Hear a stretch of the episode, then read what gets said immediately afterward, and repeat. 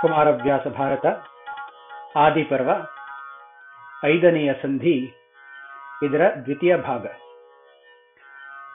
ಐದನೆಯ ಸಂಧಿಯ ಪ್ರಥಮ ಭಾಗದಲ್ಲಿ ನಾವು ವಸಂತ ಮಾಸವೊಂದರಲ್ಲಿ ಪಾಂಡು ಮಾದರಿಯ ಸೌಂದರ್ಯಕ್ಕೆ ಮೋಹಿತನಾಗಿ ಕಾನನದಲ್ಲಿ ಆಕೆಯನ್ನು ಕೂಡಿ ಋಷಿಯ ಶಾಪದ ಕಾರಣ ಸ್ವರ್ಗಸ್ಥನಾದ ವಿಷಯವನ್ನು ನೋಡಿದ್ದೀವಿ. ನಿಶ್ಚೇಷ್ಟಿತನಾಗಿರುವ ಪಾಂಡುವನ್ನು ನೋಡಿ ಮಾದ್ರಿಯು ಗೋಳಾಡಿದಳು. ಇದು ಕುಂತಿಗೆ ಕೇಳಿಸಿತು. ಏನಿದೆತ್ತಣರ ಭಸ ಮಾದ್ರಿ ಮಾನಿನಿಯೋಹಾರಾಯಣಾವೆಡೆ ಹಾನಿ ಹಿರಿದುಂಟರಿವೆ ನಂಗ ಸ್ಫುರಿತ ಶಕುನದಲ್ಲಿ. ಏನು ಮಾರಿಯೋ ಶಿವ ಶಿವ, ಏನು ತಾನಿ ತಂಬನಿ ಗಾಢಗತಿಯಲಿ ಕಾನನದೊಳೈ ತಂದಳಕ್ಕೆಯ ಸರದ ಬಳಿ ಬಿಡಿದು. ಕುಂತಿಗೆ ಈ ಕೂಗು ಕೇಳಿಸಿತು. ಏನಿದು ಶಬ್ದ? ಮಾದ್ರಿ ದೇವಿಯೋ? ಅಯ್ಯಯ್ಯೋ, ಮಹಾರಾಜರು ಎಲ್ಲಿದ್ದಾರೆ? ನನ್ನ ದೇಹದಲ್ಲಾಗುತ್ತಿರುವ ಶಕುನಗಳನ್ನು ನೋಡಿದರೆ ಯಾವುದೋ ಒಂದು ದೊಡ್ಡ ಸಂಕಟವು ಬಂದೊದಗಿದೆ ಅಂತ ತೋರುತ್ತದೆ. ಏನು ಮಾರಿಯೋ ಏನು ಎಂದು ಹೇಳುತ್ತಾ ಕಾಲವನ್ನು ಕಳೆಯದೆ ಅತಿ ವೇಗದಲ್ಲಿ ಕುಂತಿಯು ಕಾಡಿಗೆ ಹೊರಟಳು. ಕಂಡಳವರಿಬ್ಬರನು ಧೊಪ್ಪನೆ ದಿಂಡು ಗೆಡೆದಳು ಮೂರ್ಛೆಯಲಿ ಮರೆಗೊಂಡು ದೆಚ್ಚರ ಮಾದ್ರಿಮಿಗೆ ಹಲು ಬಿದಳು ಗೋಳಿಡುತ್ತಾ ಚಂಡಿಕೆಗಳಲ್ಲಾಡೆ ಹರಿದರು ಪಾಂಡುನಂದನ ರೈವರೀತನ ಕಂಡು ಹಾಯೆಂದೊರಲಿ ಹೊರಳಿದರವನಿಪನ ಮೇಲೆ. ಕಾಡಿಗೆ ಹೋಗಿ ಕುಂತಿಯು ಮಾದ್ರಿಯ ತೋಳ ಮೇಲೆ ಮಲಗಿರುವ ಪಾಂಡುವನ್ನು ಕಂಡು ನಡೆದ ಘಟನೆಯನ್ನು ಊಹಿಸಿದಳು. ಎಚ್ಚರಿಕೆ ತಪ್ಪಿ ಮೂರ್ಛಿತಳಾದಳು. ಎಚ್ಚರಿಕೆ ಬಂದ ಬಳಿಕ ಮಾದ್ರಿಯಲ್ಲಿ ಗೋಳಿಟ್ಟಳು. ಆಗ ಐವರು ಪಾಂಡವರು ತಲೆಗಳನ್ನು ಅಲ್ಲಾಡಿಸುತ್ತಾ ಅಲ್ಲಿಗೆ ಬಂದರು. ಪಾಂಡುವಿನ ಸ್ಥಿತಿಯನ್ನು ನೋಡಿ ಪಾಂಡುವಿನ ಶವದ ಮೇಲೆ ಅವರು ಹೊರಳಿದರು. ಬೊಪ್ಪ ದೇಶಿಗರಾದೆ ವೈವಿಧಿ ತಪ್ಪಿಸಿತಲಾ ನಮ್ಮ ಭಾಗ್ಯವನೊಪ್ಪಿಸಿದೆ ನೀನಾರಿಗೆಮ್ಮನು ಪೂರ್ವ ಕಾಲದಲ್ಲಿ ಮುಪ್ಪಿನಲಿ ನಿನಗೀಯವಸ್ಥೆಯಿದೊಪ್ಪುದೇ ಹೇರಡವಿಯಲಿ ಮಲಗಿಪ್ಪುದೇಕೆಂದೊರಲಿ ಮರುಗಿದರ ಕುಮಾರಕರು. ಪಾಂಡವರು, ಅಯ್ಯೋ ಅಪ್ಪ, ನಾವು ಅನಾಥರಾದೆವಲ್ಲ? ನಮ್ಮ ಭಾಗ್ಯವನ್ನು ವಿಧಿ ತಪ್ಪಿಸಿತಲ್ಲ? ನೀನು ಸಾಯುವ ಮುನ್ನ ನಮ್ಮನ್ನು ಯಾರಿಗೆ ತಾನೇ ಒಪ್ಪಿಸಿದೆ? ಅಯ್ಯೋ, ಈ ವೃದ್ಧಾವಸ್ಥೆಯಲ್ಲಿ ನಿನಗೆ ಈ ಸ್ಥಿತಿಯು ಒಪ್ಪುವುದೇ? ಯಾತಕ್ಕಾದರೂ ಈ ಕಾಡಿನಲ್ಲಿ ಮಲಗಿರುವೆ ಎಂದು ಪಾಂಡವರು ಗೋಳಿಟ್ಟರು. ಕೇಳಿ ಹರಿತಂದದು ಮುನಿವ್ರಜ ವೇಳಿಗೆಯ ಕಡು ಶೋಕರಸದ ಛಡಾಳವನು ನಿಲ್ಲಿಸಿದರು ಸಂತೈಸಿಯ ಕುಮಾರಕರ. ಆಲಿಸಿದಳಾ ಕುಂತಿ ಮೂರ್ಛಾ ವ್ಯಾಳ ವಿಷ ಪರಿಹರಿಸಿ ಧರಣಿ ಪಾಲಕನ ನೋಡಿದಳು ಬಿಸುಟೈ ತನ್ನ ನಿಂದೆನುತಾ ಇವರೆಲ್ಲರ ಗೋಳನ್ನು ಕೇಳಿ ಅಲ್ಲಿದ್ದ ಮುನಿಗಳು ಆ ಸ್ಥಾನಕ್ಕೆ ಬಂದರು.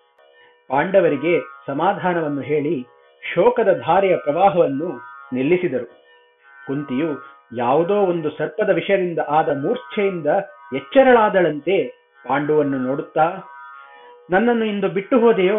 ಎಂದು ಅತ್ತಳು. ಅರಸ ತನಗರುಹದೆ ಸುರ ಸ್ತ್ರೀಯರಿಗೆ ಹರಿದೈ ನಿನ್ನ ವಧುಗಳ ತುರುಬ ಕೊಯ್ಸುವೆನವರ ತೊತ್ತಿರ ಮಾಡುವೆನು ತನಗೆ. ಅರಸಿ ನೀ ಮಕ್ಕಳನ್ನು ಸಂವರಿಸಿಕೊಂಡಿಹುದೆಂದು ಮಾದ್ರಿಯ ಕರವ ಹಿಡಿದರೆ ಕುಂತಿಗೆಂದಳು ಕಾಂತೆ ವಿನಯದಲ್ಲಿ. ಮಹಾರಾಜ, ನನಗೆ ತಿಳಿಯದ ಹಾಗೆ ನನ್ನನ್ನು ಹೇಳದೆ ನೀನು ಸುರಸ್ತ್ರೀಯರಲ್ಲಿ ಹೊರಟೆ.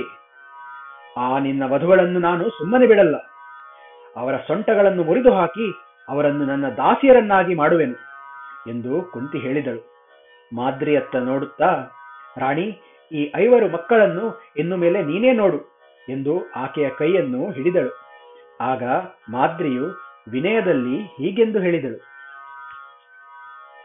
ಮರುಳೆಲೌ ನೀವಕ್ಕ ನಿಮ್ಮೈವರು ಕುಮಾರರು, ನಿಮ್ಮ ಕೈಯಡೆ ಧರಣಿಪತಿ ನಿಡು ನಿದ್ರೆಗೈದನು ನನ್ನ ತೋಳಿನಲಿ ಸುರವಧುಗಳೊಡನಿರಲಿ ನಿನ್ನಯ ಹರಿಭವೆನ್ನದು ನೋಡು ತನ್ನಯ ಪರಿಯ ನೀತನ ನಿನಗೆ ಕೊಡೆನೆಂದಂಘ್ರಿಗೆರಗಿದಳು ಆಗ ಮಾದ್ರಿಯು, ಅಕ್ಕ ನೀವು ಇದೇನು ಹುಚ್ಚುಚ್ಚಾಗಿ ಮಾತನಾಡುತ್ತಿದ್ದೀರಿ?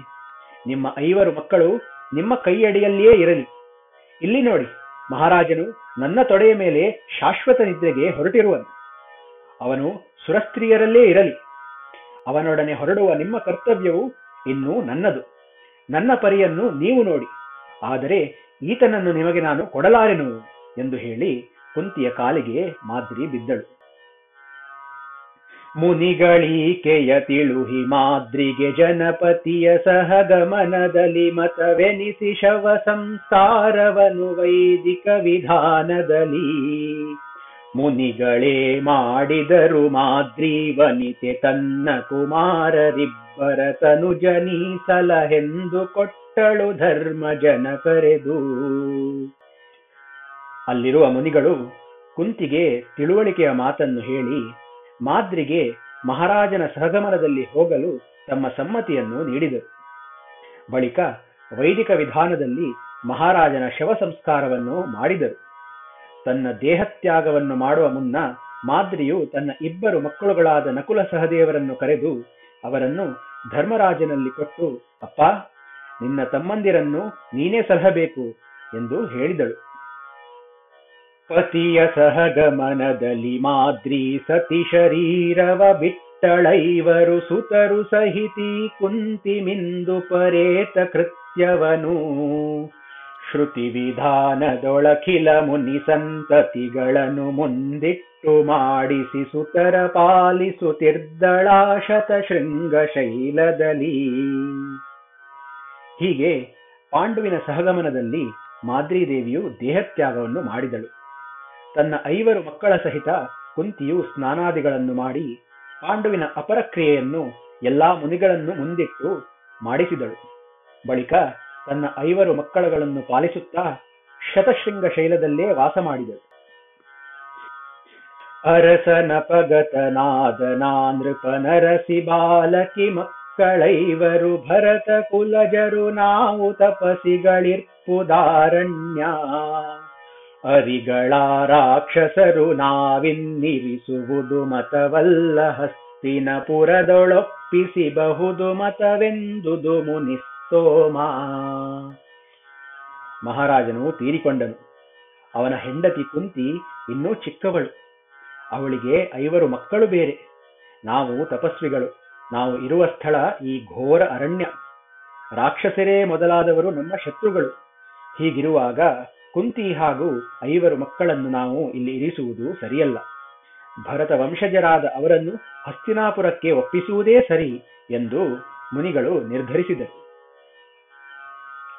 ಎಂದು ಕುಂತಿ ದೇವಿ ಸಹಿತಾನಂದನರನೈವರನು ಮುನಿಗಳು ತಂದರಿ ಭಪುರಿಗಾಗಿ ಭೀಷ್ಮಾದಿಗಳಿಗೀಹದನ. ಮುಂದೆ ಸೂಚಿಸಲುತ್ಸವದಿದಿರ್ವಂದದನಿವರು ಶುಭ ಮುಹೂರ್ತದೊಳಂದು ನಗರಿಯ ಹೊಗಿಸಿದನು ಪರಿತೋಷದಲ್ಲಿ ಭೀಷ್ಮ. ಹೀಗೆಂದು ನಿರ್ಧರಿಸಿ ಕುಂತಿ ಹಾಗೂ ಅವಳ ಮಕ್ಕಳ ಜೊತೆಯಲ್ಲಿ ಮುನಿಗಳು ಹಸ್ತಿನಾಪುರಕ್ಕೆ ಬಂದರು. ಈ ವಿಷಯವನ್ನು ಭೀಷ್ಮಾದಿಗಳಿಗೆ ಮುನ್ನವೇ ಸೂಚಿಸಿದ್ದರಿಂದ ಅವರೆಲ್ಲರೂ ಹಸ್ತಿನಾಪುರದ ದ್ವಾರಕ್ಕೆ ಬಂದು ಕುಂತಿ ಹಾಗೂ ಐವರು ಪಾಂಡವರನ್ನು ಸ್ವಾಗತಿಸಿದರು. ಒಳ್ಳೆಯ ಮುಹೂರ್ತದಲ್ಲಿ ಭೀಷ್ಮನು ಸಂತೋಷದಿಂದ ಅವರ ನಗರ ಪ್ರವೇಶವನ್ನು ಮಾಡಿಸಿದನು. ಇವರ ಜನನ ಕ್ರಮವನ ಪಾಂಡುವಿನ ವಿಕ್ರಮವನು ತಪೋಧನ ನಿವಹ ಕೊಂಡಾಡಿದುದು ಬಳಿಕಿನ ಮರಣ ಸಂಗತಿಯ.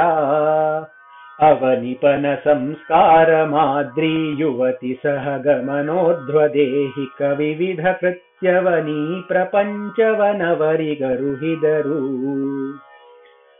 ಮುನಿಗಳು ಪಾಂಡವರ ಜನನದ ಕ್ರಮವನ್ನು, ಪಾಂಡುವಿನ ಪರಾಕ್ರಮವನ್ನು ಕೊಂಡಾಡಿದರು. ಬಳಿಕ ಪಾಂಡುವಿನ ಮರಣದ ವೃತ್ತಾಂತವನ್ನು ಹಾಗೂ ಮಾದ್ರಿಯ ಸಹಗಮನದ ವಿಷಯವನ್ನು ಬಳಿಕ ಮಾಡಿದ ಅಪರ ಕ್ರಿಯೆಗಳ ವಿಷಯವನ್ನು ವಿಸ್ತಾರವಾಗಿ ಹಸ್ತಿನಾಪುರದವರಿಗೆ ತಿಳಿಸಿದರು. ಮುನಿಗಳ ಕ್ಷಣ ಮರಳಿದರು ತಜ್ಜನಪ ವೃತ್ತಾಂತವನು ವಿವರಿಸೆ ಜನಜನಿತ ಬಳಿ ಕುಬ್ಬಿ ಹರಿದು ಶೋಕರಸ ಜಲಧಿ. ಜನಪಧೃತ ರಾಷ್ಟ್ರಾದಿ ಬಾಂಧವ ಜನ ಪುನಃ ಸಂಸ್ಕಾರದಲ್ಲಿ ಭೂಪನನು ದಹಿಸಿದ ಊರ್ಧ್ವದೇಹಿಕವಾಯ್ತು ಮಗುಳಲ್ಲಿ. ಬಳಿಕ ಮುನಿಗಳು ಶತಶೃಂಗ ಪರ್ವತಕ್ಕೆ ಹಿಂದಿರುಗಿದರು. ಹಸ್ತಿನಾಪುರದ ಜನತೆಯು ತಮ್ಮ ಮಹಾರಾಜನಾದ ಪಾಂಡುವಿನ ಮರಣದ ವೃತ್ತಾಂತವನ್ನು ವಿವರಿಸುತ್ತಾ ಕಂಬನಿಯನ್ನು ಸುರಿಸಿತು. ಧೃತರಾಷ್ಟ್ರ ಮುಂತಾದ ಬಾಂಧವರು ಪುನಃ ಪಾಂಡುವಿನ ದೇಹ ಸಂಸ್ಕಾರ ಹಾಗೂ ಅಪರ ಕ್ರಿಯೆಯನ್ನು ಪುನಃ ಮಾಡಿದರು.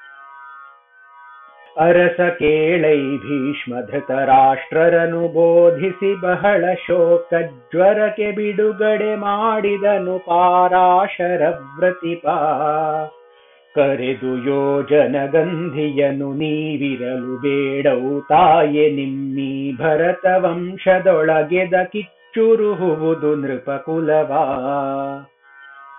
ದುಃಖಿಸುತ್ತಿರುವ ಭೀಷ್ಮ ಧೃತರಾಷ್ಟ್ರರನ್ನು ಬೋಧಿಸಿ ಶೋಕದ ತಾಪವನ್ನು ಪರಾಶರ ತನುಜರಾದ ವೇದವ್ಯಾಸರು ಶಮಿಸಿದರು. ಬಳಿಕ ತಮ್ಮ ತಾಯಿಯಾದ ಸತ್ಯವತಿಯಲ್ಲಿ, ಅಮ್ಮ, ನೀವಿನ್ನು ಇಲ್ಲಿರುವುದು ಬೇಡ. ನಿಮ್ಮ ಈ ಭರತ ವಂಶದಲ್ಲಿ ಹುಟ್ಟಿರುವ ಕಿಚ್ಚು ಇಡೀ ರಾಜವಂಶವನ್ನೇ ಸುಟ್ಟು ಹಾಕುವುದು ಎಂದು ಹೇಳಿದರು. ಹೇಳಬಾರದು ಮುಂದಣದು ದುಷ್ಕಾಲವಿಂದಿಗೆ ನಾಳೆ ನಾಳೆಗೆ ನಾಳೆ ಬೆಟ್ಟಿದು ವರ್ಣ ಧರ್ಮಾಶ್ರಮದ ನೆಲೆ ಹೋಯ್ತು. ಕಾಲ ವಿಷಮವು ಕೌರವ ಕ್ಷಿತಿಪಾಲ ಪಾಂಡು ಕುಮಾರರಲ್ಲಿ ಕೈ ಮೇಳವಿಸುವುದು ತಾಯೆ ವಿಜಯಂಗೈ ನೀವೆಂದ. ಮುಂದಿನ ವಿಷಯವನ್ನು ಈಗಲೇ ಹೇಳಬಾರದು. ಆದರೆ ದುಷ್ಕಾಲವು ಬಂದೊದಗಿದೆ. ಇಂದಿನಿಂದ ನಾಳೆ, ನಾಳೆಗಿಂತ ನಾಳೆದ್ದು ಕಠಿಣವಾಗುತ್ತದೆ. ವರ್ಣಾಶ್ರಮ ಧರ್ಮದ ಬುಡವು ನಾಶವಾಗಿ ಹೋಗಿದೆ. ಕಾಲವು ವಿಷಮವಾಗಿದೆ. ಕೌರವ ಪಾಂಡವರಲ್ಲಿ ಕದನವು ಸುನಿಶ್ಚಿತ. ಆದುದರಿಂದ ತಾಯಿ, ನೀವು ನಡೆಯಿರಿ ಎಂದು ಸತ್ಯವತಿಗೆ ವೇದವ್ಯಾಸರು ಹೇಳಿದರು. ಎನಲು ಯೋಜನ ಗಂಧಿ ನಿಜ ನಂದನನ ನುಡಿಯೇ ವೇದ ಸಿದ್ಧವಿದೆನುತ ಸೊಸೆಯರು ಸಹಿತ ನಡೆದಳು ವರತ ಪೋವನಕೆ ಮುನಿಪನತ್ತಲು ಬದರಿಕಾನಂದನಕ್ಕೆ ಮರಳಿದ ನಿತ್ಯ ಗಂಗಾ ತನುಜ ಸಲಹಿದ ನಖಿಳ ಪಾಂಡವ ಕೌರವ ವ್ರಜವಾ. ತನ್ನ ಮಗನಾದ ವೇದವ್ಯಾಸನ ಮಾತೇ ವೇದವಾಕ್ಯವೆಂದು ಅರಿತು ತನ್ನ ಸೊಸೆಯರಾದ ಅಂಬಿಕೆ ಹಾಗೂ ಅಂಬಾಲಿಕೆಯರ ಸಹಿತ ಸತ್ಯವತಿಯು ಕಾಡಿಗೆ ಹೊರಟು ಹೋದಳು. ಹೀಗೆ ವೇದವ್ಯಾಸರು ಬದರಿಕಾಶ್ರಮಕ್ಕೆ ಮರಳಿದರೆ ಹಸ್ತಿನಾಪುರದಲ್ಲಿ ಗಂಗಾಪುತ್ರನಾದ ಭೀಷ್ಮನು ಕೌರವ ಪಾಂಡವರನ್ನು ಚೆನ್ನಾಗಿ ಸಲಹಿದನು. ಇಲ್ಲಿಗೆ ಕುಮಾರವ್ಯಾಸ ಭಾರತದ ಆದಿಪರ್ವದ ಐದನೆಯ ಸಂಧಿಯ ದ್ವಿತೀಯ ಭಾಗವು ಮುಕ್ತಾಯವಾಯಿತು. ಇಲ್ಲಿಗೆ ಐದನೆಯ ಸಂಧಿಯೂ ಮುಕ್ತಾಯವಾಯಿತು. ಶ್ರೀಕೃಷ್ಣಾರ್ಪಣಮಸ್ತು.